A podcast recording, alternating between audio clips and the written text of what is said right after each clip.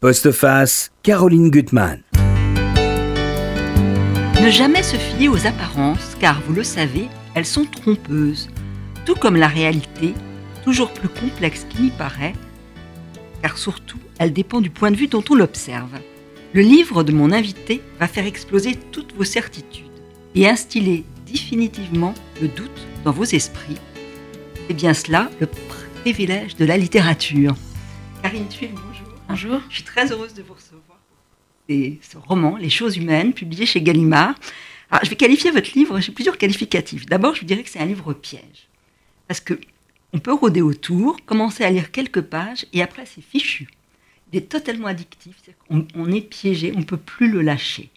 Tant l'intrigue est forte, tant les personnages sont, sont complexes, euh, tant aussi l'ampleur de votre propos, parce que c'est aussi un livre-monde où vous posez à travers le roman toutes les grandes questions de notre société, la question du pouvoir, euh, de la réussite, de l'information, de l'emprise et de la domination sexuelle, de, les rapports entre les hommes et les femmes, de la culpabilité aussi bien dans la tête de celui qui est accusé que de celui qui accuse. Euh, tout cela avec des personnages qui échappent finalement à tous les qualificatifs. Ne sont pas jamais des vrais salauds. On parlera de Jean Farel, qui est un personnage que, j'aime beaucoup, et qui va échapper à tout cela. Et puis aussi par l'art la, que vous avez de reprendre des scènes, en, parce qu'il va y avoir un, vrai, un grand procès, hein, le, fils de Jean Farel, qui va être jugé pour une histoire de viol. Euh, et dans ce procès, finalement, toutes les scènes vont être revisitées, et chaque fois avec des, des détails inédits, des paroles qui vont être accentuées ou pas. Et donc, c'est toute cette subtilité que je trouve un travail absolument formidable. Alors, en, en, face de vous, alors, elle, elle, ne révisite pas, mais elle pioche. C'est une grande piocheuse devant l'éternel, hein, on va dire ça. Hein oui, oui, oui. Euh, ben, cette fois-ci, ce sont deux livres où il est question de, de liens, de, de, de, ce qui nous lie en fait les uns aux autres. Ah, voilà. Il y a beaucoup de liens aussi dans ce livre. Alors des liens éclatés, mais de liens quand même dans mmh. une famille. Hein. Mmh. Voilà. Alors Karine Tuile, dans cette construction que je trouve géniale et infernale, vous dites un moment par le biais euh, de la mère d'Alexandre, Claire, quelque chose sur, sur, le fait que les procès, j'aimerais lire ce passage et on va en parler, que finalement les procès et la justice révèlent tous les travers de la société. Je vous lis. Elle va, avant le procès de, de son fils, il y a deux ans, entre le viol et le procès, à quatre ou cinq procès. Donc elle avait la conviction que l'on pouvait déterminer l'état d'une société au fonctionnement de ses tribunaux et aux affaires qui s'y plaidaient. La justice révélait la fatalité des trajectoires, les fractures sociales, les échecs politiques, tout ce que l'État cherchait à occulter au nom d'une certaine cohésion nationale, peut-être aussi pour ne pas être confronté à ces insuffisances.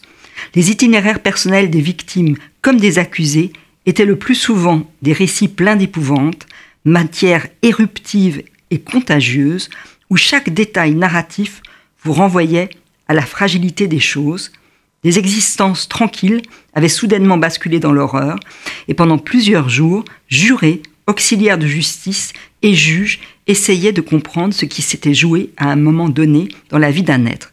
C'est vraiment la grande comédie humaine.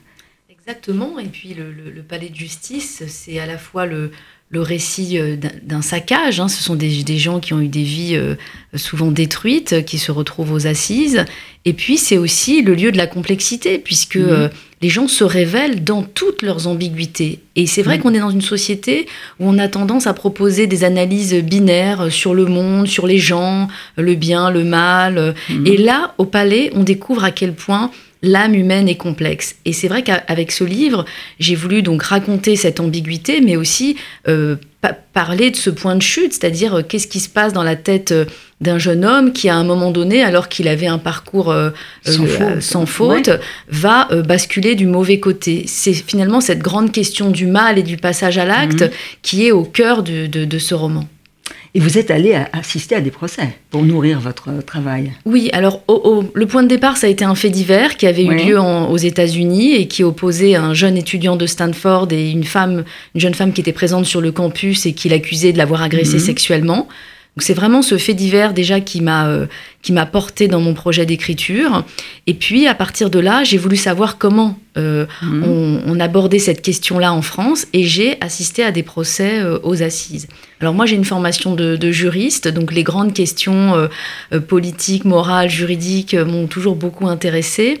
Mais là, euh, c'est c'est un spectacle fascinant, enfin d'assister à un procès ça, ça vous le rendez admirablement. Enfin, voilà, ça, j'ai adoré travailler sur cette matière et ce que j'ai voulu montrer dans ce livre, c'est euh, comment les parties en présence vont chacune tenter de donner leur version des faits, parce que ça aussi c'est un Mhm. élément important dans notre société, c'est que Mhm. parfois euh, il y a certaines versions, certaines paroles que l'on ne veut pas écouter. Donc il y a eu toute cette période où j'ai assisté euh, à des procès et puis il y a eu euh, la révolution MeToo Mhm. et euh, il fallait aussi l'intégrer dans le roman parce Et que j'ai moi-même été surprise voilà, par tout ce qui la- se passait.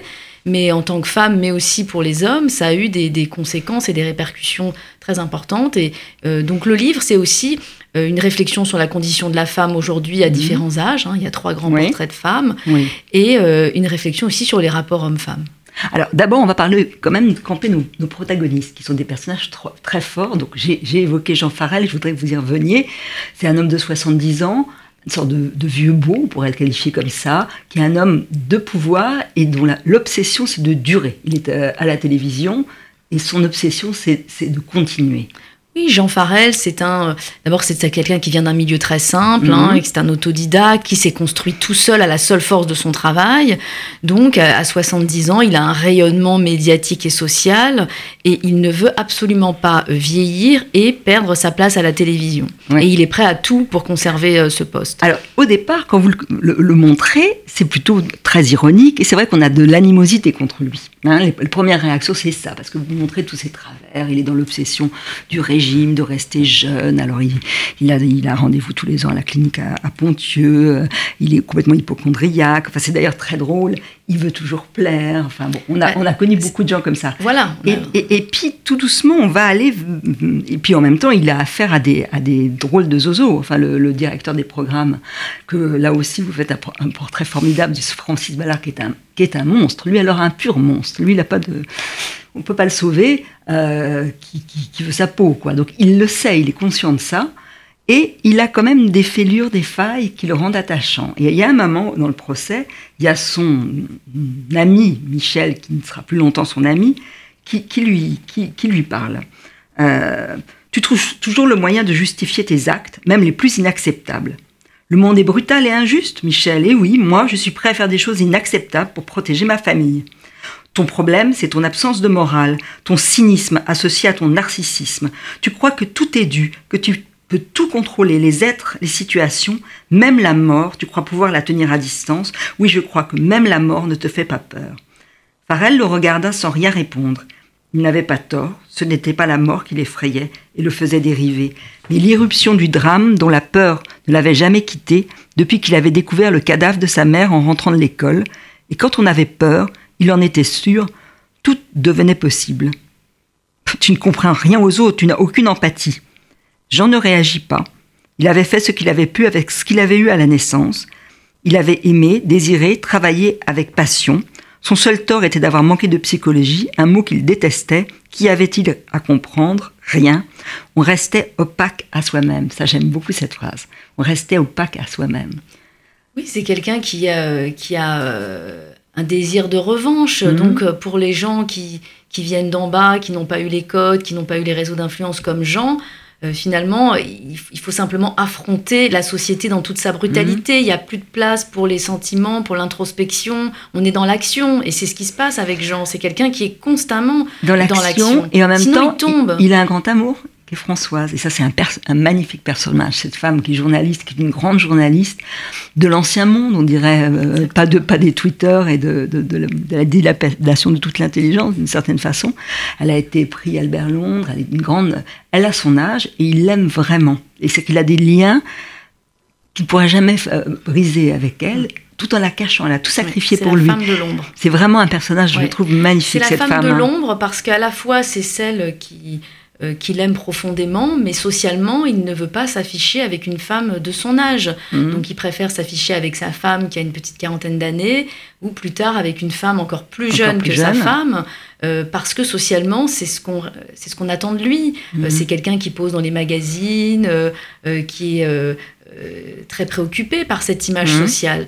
Et je voulais aussi euh, euh, humaniser ce personnage, que je crois Mhm. encore que la réalité est toujours beaucoup plus complexe. Et, et c'est avec euh, Françoise qu'il a cette complexité, euh, cette, cette- ce rapport intellectuel, cette complicité Mhm. intellectuelle, cette complicité, euh, cette intimité aussi, hein, parce qu'on les voit euh, Oui. très proches.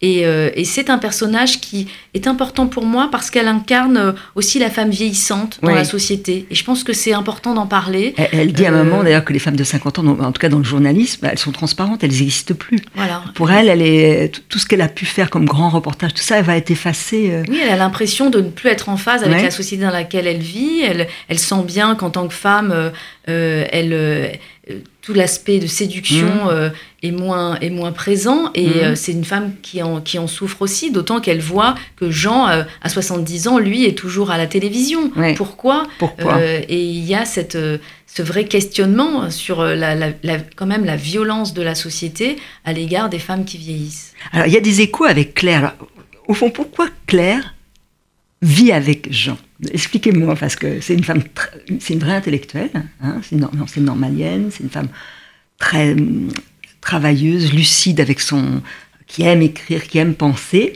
Et il y a ce couple de pouvoir, enfin, de, finalement. Parce que Claire, quand elle le rencontre, elle est très jeune, elle est stagiaire à la Maison Blanche, donc euh, lui, il a 20 ans de moins. hein. Ouais. Il est charismatique, il est au sommet, à l'acmé de sa gloire, euh, Jean, à cette époque-là. Il faut voir aussi l'attraction qu'exercent ces hommes de la télévision, ces Mhm. hommes de pouvoir sur les femmes plus jeunes. Mhm. Et puis, elle a compris euh, un peu cyniquement qu'avec lui, elle allait gagner 10 ans parce qu'il allait lui, lui faire rencontrer les gens les plus influents. Donc, au départ, il y a quand même une, une, une forme de rouerie chez, chez Claire. Elle n'est pas, euh, elle est pas si, si intègre que cela. Ouais. C'est peu à peu euh, qu'elle comprend que elle n'aime pas cette mascarade sociale. Et c'est finalement en rencontrant ce, cet homme, Adam Wiesmann, qui vient d'un milieu juif pratiquant, qui est professeur dans une école euh, du 93, donc qui vient d'un milieu radicalement différent du sien, qu'elle va comprendre à quel point elle est attachée euh, à une forme d'authenticité qu'elle n'a Ouais. plus du tout avec Ouais, c'est enfin le grand amour. Ils ont vraiment une, his- une histoire folle d'amour, hein,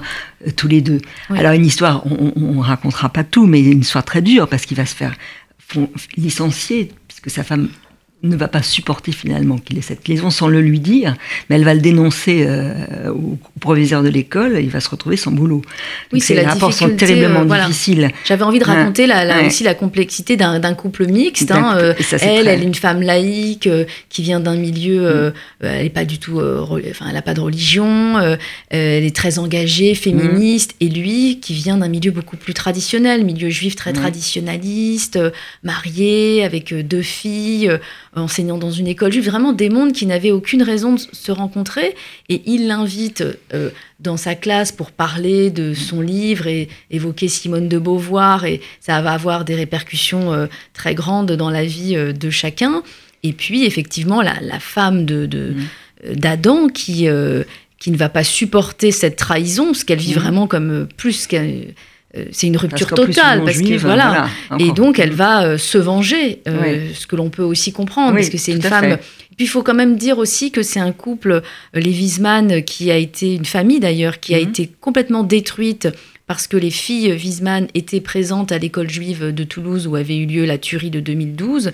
Donc c'est une famille fracassée par Mhm. le drame, Avec qui a fait la- une alia ratée, qui est revenue en France. Donc tout un contexte familial. très extrêmement bien. Et douloureux. avec cette petite Mila qui est complètement détruite finalement. Voilà. Il n'arrivera jamais à se remettre de cet attentat dans sa, dans, Ben, pour la fille Ah. d'Adam, il y a, y y la double épreuve. Il y a- a l'épreuve de l'attentat et l'épreuve du divorce euh, très tumultueux de ses parents. Alors, Alexandre va revenir, qui est un jeune garçon, qui est le fils donc, Jean et de Claire. Alors, Claire, j'y reviens, c'est un personnage, je trouve, très, très attachant, parce qu'elle est libre et en même temps très fragile. Elle a eu ce cancer du sein, elle est, euh, par rapport à même à son enfance, elle a, euh, je trouve que c'est un personnage très compliqué finalement et, et pas heureux. Enfin, c'est, c'est quelque- elle va être heureuse avec Adam, mais c'est pas quelqu'un qui, qui, est, qui est heureux, tout comme Alexandre, finalement, qui masque sa tristesse. C'est un très beau personnage d'adolescent parce qu'il a un côté arrogant, il est une sorte de surdoué qui a été poussé par son père, qui justement, lui, n'avait pas fait d'études, donc il a complètement euh, obsessionnellement euh, mené à la réussite et qui a eu aussi une fracture comme sa mère, cette tentative de suicide. Enfin, je trouve que votre personnage est intéressant. Il, a des points finalement avec Mila de ressemblance. Ils en fait, Claire, et, Claire, et, Alexandre sont les purs produits des élites, en réalité, puisqu'elle aussi est allée normalienne, lui, il a fait Polytechnique mhm. et Stanford. Et à travers eux, on voit euh, le processus de, pression sociale, d'obsession de la performance. Et, effectivement, c'est des, êtres qui, sont, euh, qui ont aussi leur part euh, de chagrin en eux, mhm. leur part de fragilité, que tout dans la société tend à occulter, là encore. Oui, tout à fait. Et c'est vrai que quand Alexandre va revenir des États-Unis, il est totalement livré à lui-même. Parce que Claire, elle a cette histoire amoureuse, elle est prise par sa passion. Jean a des gros problèmes avec ce fameux euh, responsable des, programmes, parce que son poste est vraiment menacé, il risque d'être viré. Donc on, voit que de ses parents, il n'y a rien. Il y a une absence de communication. C'est quelqu'un, Alexandre, qui est très seul. Mhm. Euh, on le voit bien dans ces familles euh, médiatiques qui accordent finalement, n'ont pas toujours mhm. le temps finalement d'accorder de l'attention à leurs enfants, en particulier quand ils sont grands, parce qu'Alexandre, il considère qu'il a 21 ans, il vit sa vie à Stanford. Ils ne perçoivent pas euh, ses fêlures, ils ne mhm. perçoivent pas à quel point, euh, au fond, il, à quel point il souffre. Et puis, c'est une famille voilà, où, hein, on, dénie, euh, on cherche à occulter le réel. C'est-à-dire que même quand le fils fait une tentative de suicide, euh, on dit bon c'était un chagrin d'amour, euh, c'est mhm. rien de grave. On veut occulter, on veut taire euh, la réalité de la souffrance parce que ça mhm. ne se fait pas. On montre pas ces failles dans ces familles-là. Oui, tout à fait. Donc lui, il va, il, joue, il a une carapace, il montre pas sa tristesse ou qu'il arrive. Puis il a plus qu'une envie, d'ailleurs, ça, ça, va être de repartir assez vite. il y a une scène que je trouve extrêmement réussie, c'est la scène de, la remise médaille à l'Élysée à Jean, parce que là, vous montrez tout, ce qu'on peut imaginer avec tous les représentants du 440. Il est en train de compter les ministres euh, qui sont présents, euh, alors qu'il sait qu'il a perdu sa place. Hein. Mais il est, il est terrible, c'est un rock. C'est un rock qui est dans la représentation sociale en, permanence. Donc, euh, mhm. tout, il est dans un calcul de tout mhm. pour être au centre, pour être un acteur important de la comédie sociale. Et c'est à l'Élysée que tout se joue. Euh, la présence des invités euh, dit, les noms des invités disent votre influence. Mhm. Le fait que exceptionnellement le président de la République va vous autoriser à prendre la parole lors de cette remise, là encore prouve votre influence. Tout est préparé, tout est calculé, tout a un sens, y compris les gens avec mhm. qui vous parlez lors de cette cérémonie. Et lui, Jean, c'est quelqu'un qui ne laisse absolument rien au hasard, qui ne veut pas du tout euh, perdre. Rien montrer, pas montrer sa défaite, parce que pour lui, c'est pas une défaite. Il sait qu'il va rebondir un jour ou l'autre. Hein. Il, euh, voilà, il était limogé, mais il aura sa revanche, il le sait. Et tout est calculé, même s'il y a un drame terrible qui, qui, va arriver au moment de, de, ce, de cette réception, euh, c'est François, c'est quand même la, la femme qu'il aime, qui va faire une tentative de suicide après qu'il ait prononcé des mots extrêmement durs, ce qui n'est pas la, raison de sa, de sa, tentative de suicide, on l'apprendra après, mais il est quand même coupable de lui avoir dit des mots épouvantables. Hein. Oui, mais c'est plus fort que lui. Sa vie, c'est sa carrière. Mmh. Donc soit les femmes de, de, sa vie le comprennent, mmh. soit euh, elles doivent s'effacer parce que c'est vraiment son obsession. C'est, il, est, il faut voir aussi la, euh, le fait d'être, de passer à la télévision, à quel mhm. point euh, euh, ça vous dope aussi. Hein, quand vous avez occupé un poste aussi important, il était aux 20h, il est, là il mhm. anime une très grosse émission politique, vous n'avez pas envie de quitter la scène. Vous voulez coûte que coûte rester à l'antenne parce que ça vous donne une existence, une présence. Et c'est quelqu'un qui est obsédé par, par cela. Alors, dans ce contexte, très dur, euh, on va arriver à la scène cruciale, qui est la scène du viol. Mais là, je trouve que la mettez très très bien en scène, parce que euh, donc Alexandre va se retrouver euh, hébergé chez sa mère, qui est chez Adam. Une sorte de no man's land, hein. il ne sait pas très bien ce qu'il fait là, il pense qu'il va repartir, enfin bon, il est... Hein.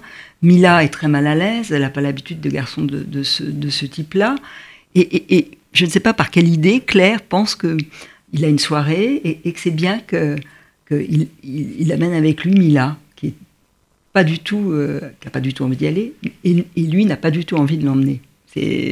Oui, Claire croit euh, euh, qu'elle va pouvoir recomposer une famille. C'est cet idéal de la famille recomposée et qui échoue en fait parce que mhm. cet idéal est confronté à la réalité du quotidien euh, et, en réalité, euh, ce n'est pas si facile de faire euh, cohabiter des gens qui n'ont pas envie de s'aimer, parce que c'est ce qui se passe aussi. Alexandre n'a pas du tout envie de vivre avec Mila. en plus, elle vient d'un milieu juif orthodoxe. il aime pas du tout ça. Il, la méprise un peu. Il la prend un peu de haut, Mila. Et, elle, elle est quand même au départ un peu impressionnée par lui parce que c'est l'étudiant extrêmement brillant. il est sportif, il est beau. Donc il y a ce mélange de de, fascination aussi euh, et, de, et de peur. Ce que vous montrez, parce que cette scène, c'est ça qui est formidable dans ce livre, on va, la, on va la revoir, on va la revisiter plusieurs fois à travers les yeux de différents protagonistes. Ce qui a quand même tout de suite de terrifiant, c'est qu'on rentre dans une caste. Il arrive, euh, c'est, on, a vu ou pas d'ailleurs ce, genre de milieu où on, voit des, gamins qui fument, qui dansent, qui sont imbus d'eux-mêmes, qui sont tous sûrs d'avoir un destin tout tracé dans les plus grandes banques. Et, et, et, là, il y a une espèce de virilisme affiché qui est abominable, qui est celui au fond du bizutage, qui, est un premier viol. Un, un bizutage, c'est un viol. Et ce que je raconte d'ailleurs dans le livre est réel, c'est-à-dire comment les garçons notent les filles.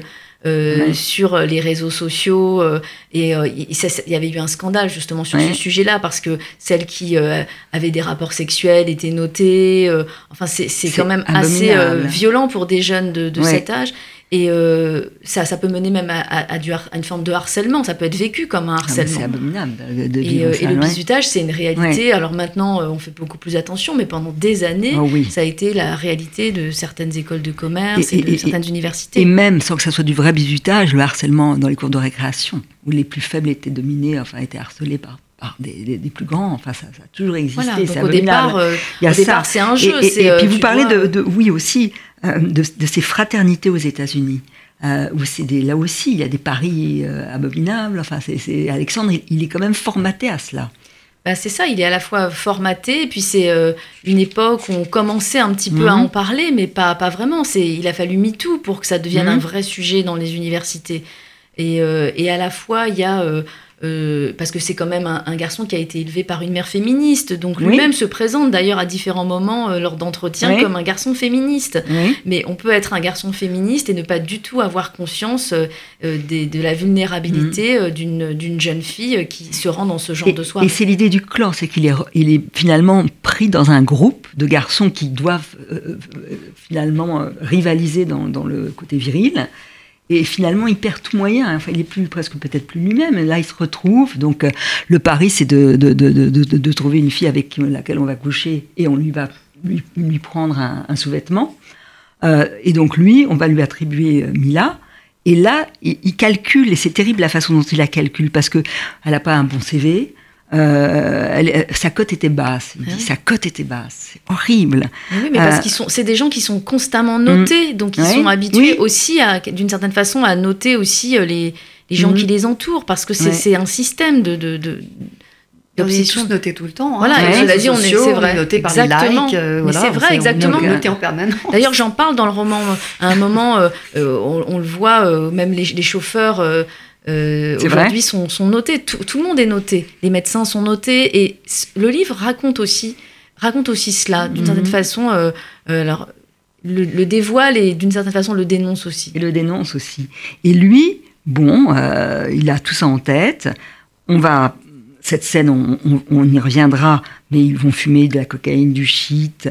Elle, elle, est terrifiée, elle est tétanisée. Et lui, il est totalement indifférent, c'est-à-dire qu'il ne la regarde pas. Euh, ils ne la regardent pas et ils n'ont pas les mêmes codes. Ça, oui, c'est quelque chose d'important que j'ai découvert au palais de justice. Très important. Mais lui, il vient d'un milieu, les parents ont une sexualité totalement hein. libre. Le sexe est facile. Euh, ça n'a aucune conséquence, aucune incidence. Et elle, elle vient d'un milieu euh, juif pratiquant. Mm. Donc c'est vraiment la rencontre de deux univers total, radicalement différents. Et, donc lui, lui impose des, pratiques. Mm. et elle, elle est tétanisée, elle est sidérée par la peur. et ce qui est très intéressant, c'est après cette histoire, il va retourner là-bas, il va danser, fumer, il est quand même un peu shooté, euh, il parle avec ses copains, alors il parle comme si de rien, rien ne s'était passé. de la part des autres aussi. Hein, ils ont tous rapporté un trophée. Ils parlent même pas des femmes avec. elles n'existent pas. Donc ils parlent de leur future carrière. Est-ce que c'est mieux de travailler chez Uber?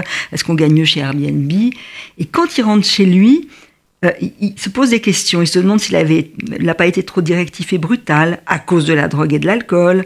Bon, euh, pourquoi elle était en pleurs? Est-ce qu'il est allé trop loin? Il y a quelque chose qui le perturbe quand même, malgré les, les, grands airs qu'il prend. Je pense et ça, c'est très, très euh, fort, parce que tout est, tout est là. Bah, il, sait, il sait qu'il a été trop loin, mais, mais en fait, il y a ce phénomène du déni, mhm. qui est que le, celui qui commet l'acte ne veut pas euh, reconnaître ce qu'il a fait. C'est-à-dire que l'acte en train de se commettre, mhm. pour lui, n'est pas un viol. Et il s'en persuade. Et c'est le cas dans tous les procès auxquels j'ai assisté. Il y avait du déni dans 90% des cas. C'est très rare que l'homme dise reconnaissait. Vous, vous, écrivez, cela n'aurait pas dû arriver dans sa tête. C'était une sensation poisseuse. Il avala un comprimé de Xanax et se détendit rapidement. Oui, c'est ça. La chimie va l'aider finalement aussi à, ah. refouler euh, ce souvenir. et puis c'est le refus d'assumer ses actes, d'assumer ce mhm. qui s'est passé. Et d'ailleurs, dans beaucoup de cas, même les, jeunes femmes n'osent pas porter plainte parce qu'elles se disent qu'on va pas les croire, parce qu'elles étaient dans une situation où parfois elles ont suivi un garçon et après. Euh, euh, elles ont été agressées, elles, ont honte de dire je l'ai suivi. et, et, ça, c'est terrible parce que c'est un sentiment d'impunité après ça. Oui, c'est vrai que c'est. Voilà, on, va revenir après Anna, au procès qui, qui, est admirable, je veux dire, la façon dont vous déroulez les choses.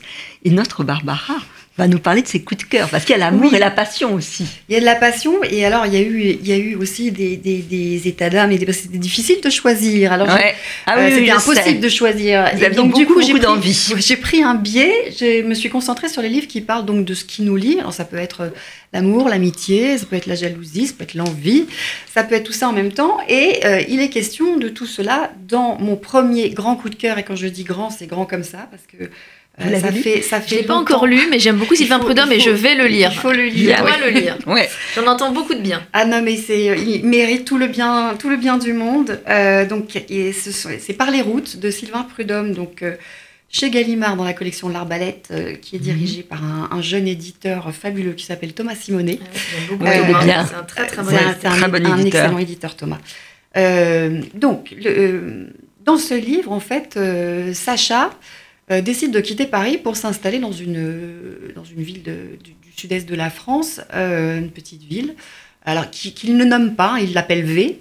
Mhm. Euh, alors, est-ce que c'est la crise de la quarantaine? Il a, il a envie, de, en fait, il ressent un besoin de, calme, il ressent un besoin de, de repos, il ressent presque un besoin d'isolement. Mhm. Et en même temps, il est travaillé, il est un peu perturbé par, par cette satisfaction qu'il puise de plus en plus dans la solitude et par la place de plus en plus réduite que tient l'amour dans sa vie peu mélangé.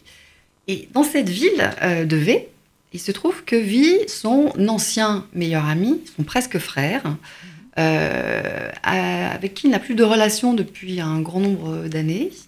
Euh, alors cet ami, il l'appelle l'autostoppeur, parce que du temps où il le, connaissait, où il le fréquentait, il, il, était sans cesse sur les routes. Sa philosophie de vie, c'était de toujours partir, de toujours partir à l'aventure, de toujours d'avoir d'avoir toujours plus de personnes à rencontrer, d'aller toujours au devant de l'inconnu, au devant des étrangers, euh, d'accueillir mhm. l'aventure. C'était sa philosophie de vie et, mhm. surtout ne jamais se fixer. Mhm. Alors, surprise, quand, quand, quand, il arrive à V, il est à peine arrivé à V, Sacha apprend que l'autostoppeur s'est fixé. L'autostoppeur a un travail, l'autostoppeur euh, a une maison, l'autostoppeur a une compagne qui s'appelle Marie, il a même un petit garçon qui, euh, qui s'appelle Agostine. oui, très joli. Alors, pour, pour, Sacha, en fait, cette nouvelle, c'est un peu comme un, coup de bambou, parce que d'une certaine façon, euh, que l'autostoppeur se soit fixé, mhm. euh, qu'il aime, qu'il soit aimé, euh, qu'il ait, qu'il ait, qu'il ait ses racines quelque part, qu'il qu'il qu'il soit prolongé aussi, qu'il mhm. ait naissance à quelqu'un, qu'il voilà, soit planté comme ça, c'est ça lui renvoie, ça le renvoie à son propre mhm. échec, parce que lui, en fait, ne s'est pas fixé. Et alors, Pire encore pour Sacha, euh, non seulement l'autostoppeur s'est fixé, il a des attaches, il est aimé, il aime, mais en plus, il a réussi à ménager dans sa vie un espace euh, qui lui permet toujours de partir à l'aventure. Parce que régulièrement, euh, il part en, faire de l'autostop. Et de l'autostop, euh, euh, pas, pour, euh, pas pour arriver à un endroit, simplement de l'autostop pour le plaisir. Pour le plaisir Mhm. de euh, rencontrer des gens, pour le plaisir de, de- de vivre des aventures. Et, et cela sans que ça ne pose de problème à Marie, sa, sa compagne, et à son fils Agustine. Au contraire, Marie et Agustine n'aiment que plus, n'en aiment que plus l'autostoppeur, Mhm. ne l'admirent que plus qu'il il a une espèce de statut de héros, hein, du Mhm. fait qu'il il est capable de partir comme ça à l'aventure, pour le plaisir de partir à l'aventure. Et donc, euh, en voyant cela, euh, Sacha euh, ressent une espèce de- d'envie, presque de, de- de jalousie. Mhm. Donc, on, on mesure ici, en fait, l'ambiguïté. hein, vous parliez d'ambiguïté tout à l'heure, de l'ambiguïté qu'il peut y avoir dans, dans une amitié. Mhm. Et ce- cette ambiguïté, elle va atteindre son comble quand Sacha, devenant familier de la maison, étant euh, presque indispensable à la vie de, de la maisonnée, l'autostoppeur, curieusement, va se mettre à partir de plus en plus souvent et de plus en plus longtemps. Mhm. Donc, l'autostoppeur absent, Sacha, en fait, prendre sa place, hein, Ah prendre sa Ah, place auprès mal. de Marie, auprès d'Agustine aussi. Alors, il en ressent bien sûr, euh, en même temps, euh, il, a- il est dans la culpabilité, il est en même temps dans la jubilation, euh, il, est dans, il, a, il éprouve un, il a un sentiment d'imposture, de, forfaiture, et en même temps, euh, un sentiment euh, croissant de, de plénitude. Parce que Mhm. plus l'autostoppeur part, plus, plus il, il est convaincu, en fait, d'avoir trouvé sa place aux côtés de Marie Il et est votre d'Agustine. livre. Ah oui, mais et curieusement, Ah. l'autostoppeur, quand il rentre, euh, ne semble pas en vouloir du tout à, euh, à Sacha. Donc, qu'est-ce qui va se passer? Est-ce que Mhm. l'autostoppeur va laisser sa place à Sacha? Mmh. Est-ce qu'il attendait peut-être peut même, qu'il attendait euh, le, le retour de Sacha pour pouvoir à nouveau partir? Voilà, on a plein de questions Oui. auxquelles je ne réponds Ah bah pas. j'espère bien. Le simplement pour dire que ce livre, il est, il est, il est magnifique.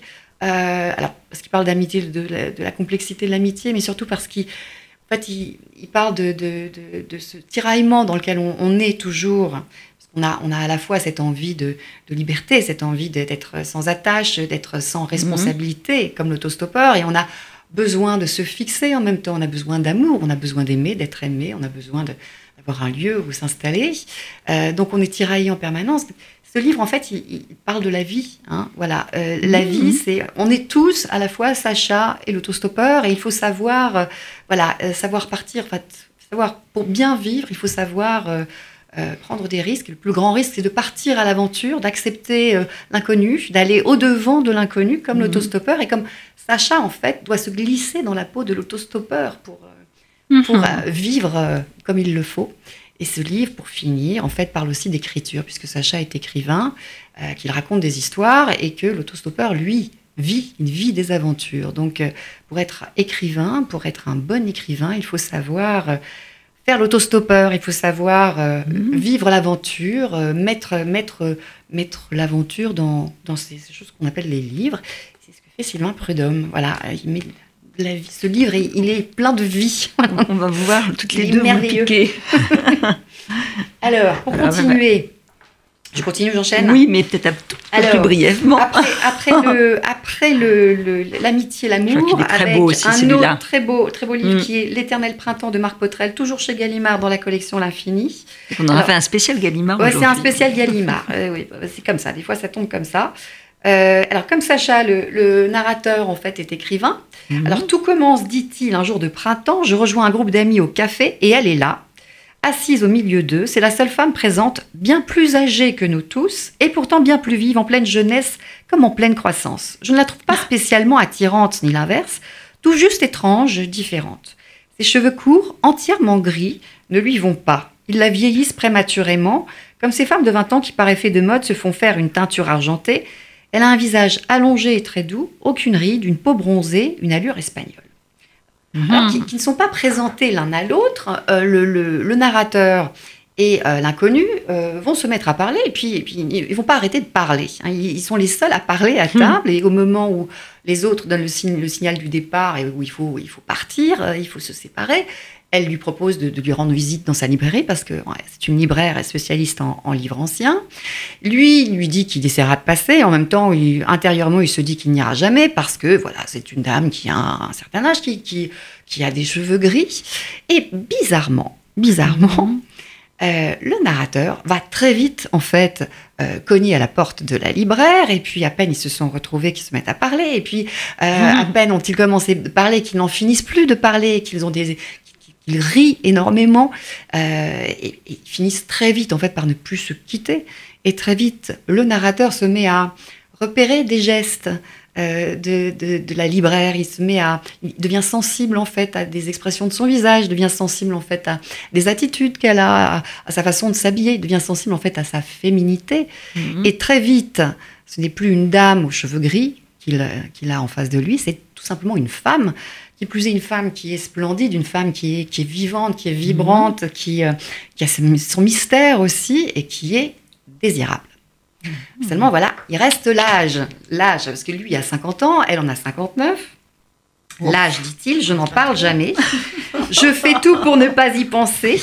La première fois que je l'ai vue, elle m'a semblé n'avoir pas d'âge, n'être ni jeune ni vieille, seulement étrange, différente, comme en dehors du temps, comme suspendue à mi-chemin, être une saison sans fin, un éternel printemps, une femme avec des traits réguliers, assez jeune, aucune ride, et pourtant des cheveux très gris et des vêtements parfois bizarres, mélangeant les époques et les modes, des tailleurs chics et des sweatshirts à capuche.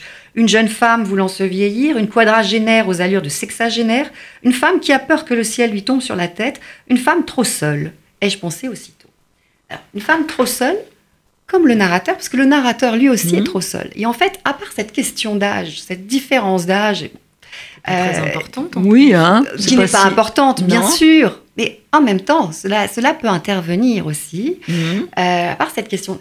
Ils ont, ils ont tout, en fait. Ils ont tout pour euh, tous les, tous les, tous les faits se, se, rejoindre. Et ils ont tout pour s'aimer. Ils ont tout pour, pour vivre un amour comme, comme il, est, il, est, il est rare qu'on puisse, qu'on puisse en connaître. Alors, est-ce que cette question d'âge, terrible. Hein. Est-ce que cette question d'âge va les séparer? On peut se demander en même mhm. temps s'il n'y a pas un obstacle plus grand mhm. que cette question d'âge qui euh, peut empêcher deux êtres qui s'aiment profondément, qui s'aiment mhm. sincèrement, qui s'aiment de manière, mais c'est évident. Euh, est-ce qu'il n'y a pas un obstacle qui empêche deux êtres de s'aimer, qui, s'aiment, de s'aimer réellement? Voilà. Ce livre, en fait, c'est un, au début, j'avoue que, euh, d'une certaine façon, parce que je suis une femme, euh, j'étais peut-être un petit peu gênée au début par mhm. le regard que cet homme, parce qu'il est plus jeune, porte sur une femme qui est plus âgée. Mais en même temps, très vite, à mesure que, le narrateur euh, tombe amoureux, en fait, son mhm. regard change et son, regard s'enamour. Donc, le, en fait, c'est un vrai portrait amoureux de femme que, que mhm. ce livre, et c'est en même temps une histoire d'amour. Euh, une très belle histoire d'amour. Alors, où il est question de l'âge, de cette différence d'âge, mais euh, où il est peut-être plus essentiellement question du trouble, du trouble amoureux. Mmh. Qu'est-ce qui fait que tout d'un coup, on a une entente avec quelqu'un? Euh, mmh. qu'on a une entente alors avec quelqu'un qui est plus âgé ou quelqu'un qui est mmh. plus jeune ou quelqu'un voilà pourquoi est-ce qu'on a une entente tout d'un coup? Et pourquoi malgré l'entente parfois on peut s'empêcher d'aimer? Voilà. Mhm. voilà. Ce livre, en fait, il, parle, il parle de ça et de manière euh, magnifique. Intéressant parce que si ça avait été un homme qui était amoureux d'une femme de 41 ans, la question ne se pose jamais. Quand c'est une femme ça qui a 9 ans de plus, ça devient un problème. Oui, mais cette femme, cette femme, se pose aussi des questions sur. Euh, sur euh, mais ça prouve bien qu'il y a quand même un gros problème dans, notre société sur la hein. question de l'âge. Oui. Ça, on a encore des choses à apprendre. On a encore, des choses à voilà, il y, a des hommes qui font la démarche de voilà parce qu'il se met à la fois dans la, dans la peau de cette femme, cet homme. Oui. Bon, bah, on va, on va, ça nous donne envie de, de, oui, de les lire. de lui magnifique. Voilà, je reviens à vous, Karine Tulle, ça m'a fait penser au, beau personnage de, de Françoise, cette femme qu'aime euh, Jean euh, Farel, qui est prise de liberté et qui va tomber gravement malade et qui voudrait partir, partir, euh, mourir. Et, et Jean, à la fois par égoïsme, par amour pour elle, n'abrégera pas ses souffrances, ne l'emmènera pas ensuite comme elle le, comme elle le souhaite. Enfin, ça, c'est une, des parties du livre que je trouve aussi très, très intéressante. J'avais envie d'aborder la question euh, de, de, la maladie comme point de rupture dans une vie, parce que c'est un élément qui est central, dans, malheureusement, dans nos existences. À la fois euh, la maladie de Claire, puisque mhm. on comprend très vite, euh, on apprend très vite qu'elle a eu un cancer du sein, et donc elle a peur de se lancer dans une nouvelle histoire d'amour. et puis la maladie de, de Françoise, qui va euh, modifier euh, euh, tout ce qu'elle porte en elle de vitalité. Mhm. C'est une intellectuelle et elle sent qu'elle va perdre qu'elle va perdre ses esprits. Et elle veut pas. voilà, et elle veut pas. Et, et ça, c'est un. Il me semblait que c'était un de beaux sujets à aborder aussi parce que ça fait partie des, des expériences douloureuses d'une existence, mhm. mais qui qui incarne aussi un moment un moment d'une vie. Alors le procès, je trouve que vous avez fait, réussi à faire quelque chose de formidable. Déjà, on rentre dans cette salle, Victor Hugo, vous nous décrivez avec ce box transparent. C'est vrai que c'est terrifiant. La Claire, elle pense que son, son fils va être là, euh, là, comme un prisonnier, enfin comme un animal euh, livré au regard des autres. Et puis la violence que vous montrez, la violence, parce que tout est, disséqué, tout est livré. Euh, enfin, pas au public, mais en tout cas à, l'analyse, les choses les plus intimes. Au public, hein, parce que c'est libre, hein, vous pouvez assister à un procès, et, et là, toute votre existence est décortiquée et, euh, produite euh, publiquement. Donc en plus, il y a beaucoup de journalistes hein, dans ce procès. Donc il faut imaginer la mmh. violence mmh.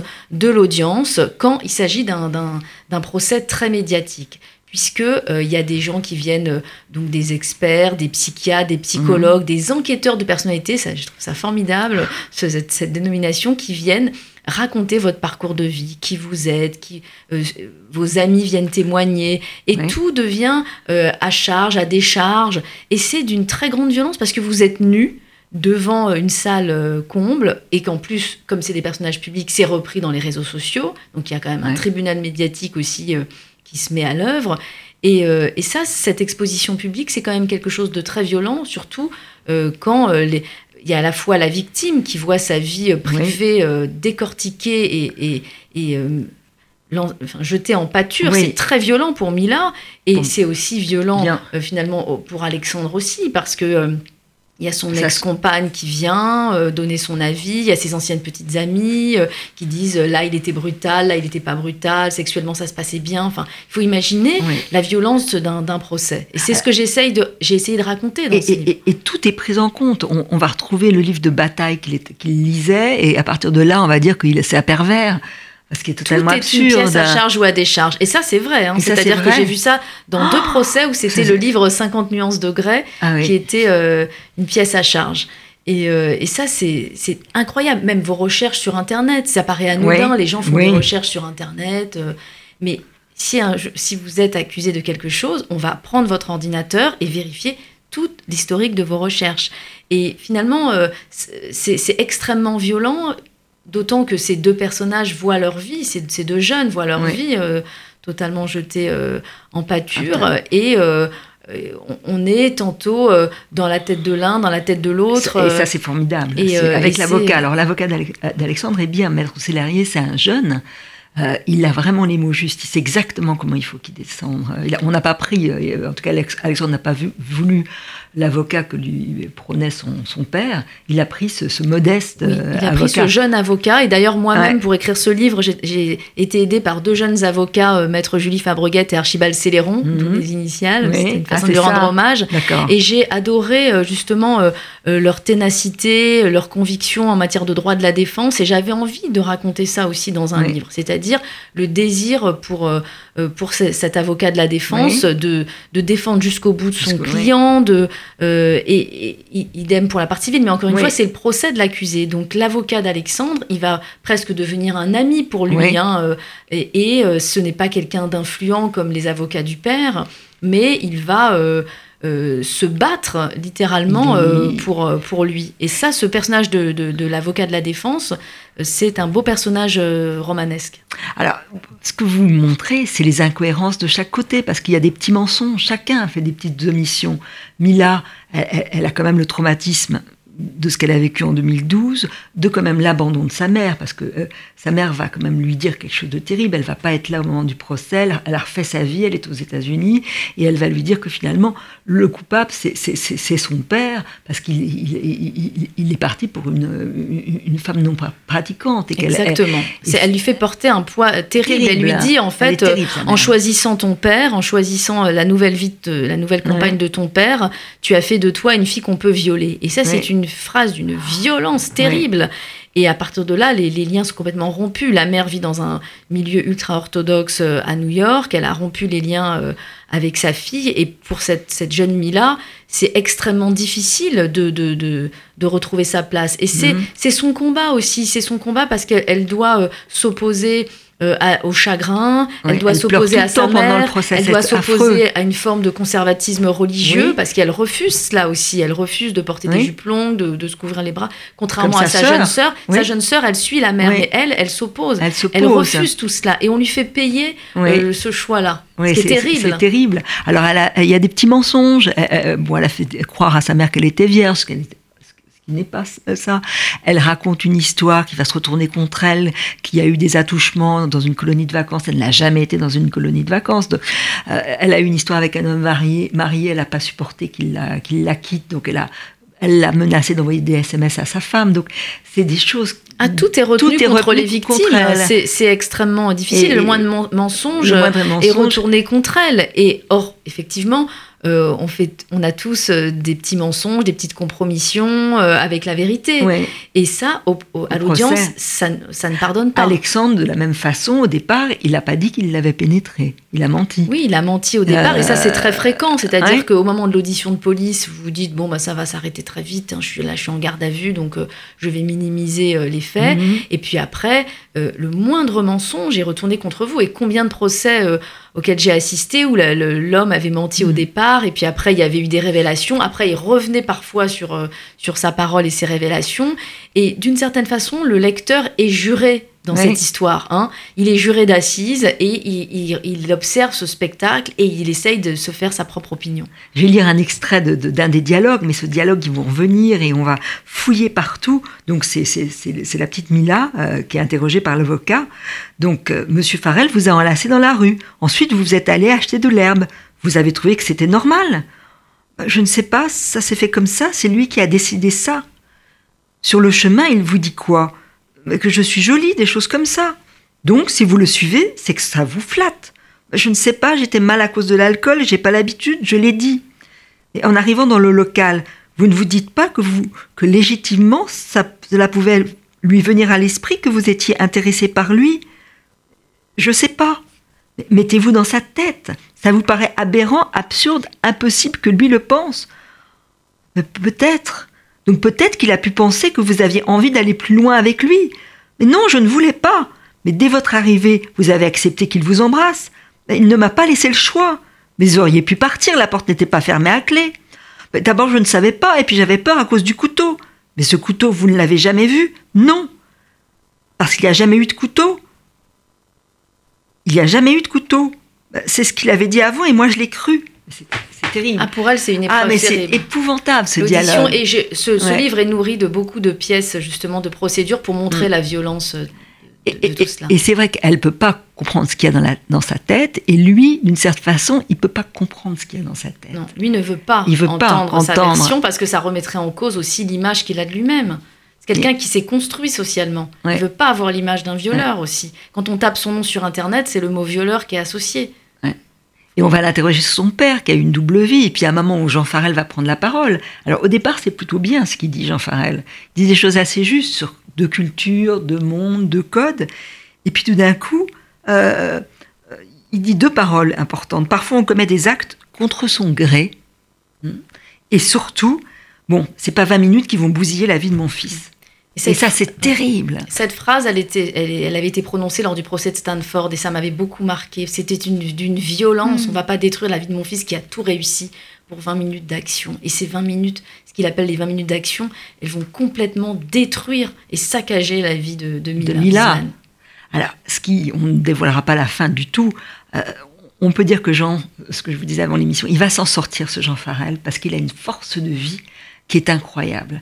Et je trouve que tous les autres, ils sont, ils sont fichus. Oui, c'est vrai. C'est celui qui finalement euh, par- parvient à garder Ouais. euh, euh, la tête haute parce Ouais. que c'est celui, encore une fois, qui, euh, qui est le plus tenace face à l'adversité, Ouais. aux épreuves. Parce Coûte que que, sa coûte, vie il est veut rester euh, en place. Et d'ailleurs, il conserve son poste à la Ouais, télévision. il arrive parce qu'il est né des, des décombres. Sa vie était un décombre. Enfin, son enfance, c'était, on va le comprendre, quelque chose de monstrueux. Et il a réussi à se construire contre cela, à partir de cela. Et, il y a aussi des questions que vous posez que je trouve très très intéressantes sur, euh, au fond, la déshumanisation de la société. C'est ce risque d'aller vers une déshumanisation. Ça, c'est un Euh, risque que je pense qui est très présent, parce qu'on voit Ouais. bien que les rapports humains euh, Ouais. euh, tendent à devenir de plus en plus euh, euh, tendus. Mm. Et, euh, et j'avais envie de raconter cela aussi. Comment, Ouais. notamment avec l'usage des réseaux sociaux euh, et la mise en scène de soi, on, on tend à déshumaniser les rapports. Il faut Ah lutter oui. contre, hein, mais Eh oui. le livre le. Et c'est, c'est d'ailleurs une grande tristesse pour parce qu'Alexandre, voilà, il va perdre son humanité. Voilà.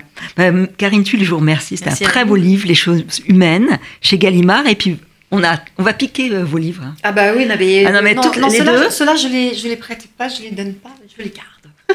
oui, là, pour une fois, je reste égoïste.